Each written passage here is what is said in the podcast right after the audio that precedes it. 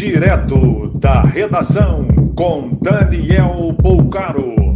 Olá, boa noite. Essas são as principais notícias da noite deste domingo, 18 de abril de 2021. Neste sábado, o prefeito de Poços de Caldas, em Minas Gerais, Sérgio Azevedo, do PSDB, foi flagrado em um bar. O estabelecimento recebeu multa de 6 mil reais por aglomeração. Dez estados brasileiros precisam explicar ao STF, em prazo de 10 dias, sobre a adoção de lockdown. A requisição faz parte de ação do PTB.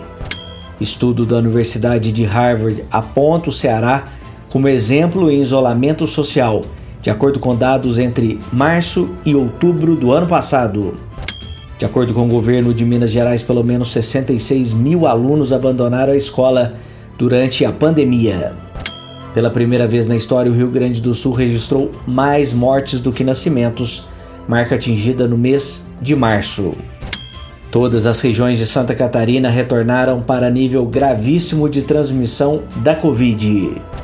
Apoiadores do presidente Jair Bolsonaro realizam campanha na internet para tentar tirar a relatoria da CPI da pandemia do senador Renan Calheiros, do MDB. Permanece na UTI em estado grave a criança de 8 anos atingida por bala perdida na cabeça na zona oeste do Rio de Janeiro na noite de sábado. Para nascidos em junho, a Caixa Econômica paga neste domingo o auxílio emergencial com parcelas entre 150 reais e 375 reais. O senador Flávio Bolsonaro passa por exames para saber o grau de lesão após acidente com quadriciclo na praia de Taíba, no Ceará, e nega que usaria avião da FAB para retornar a Brasília.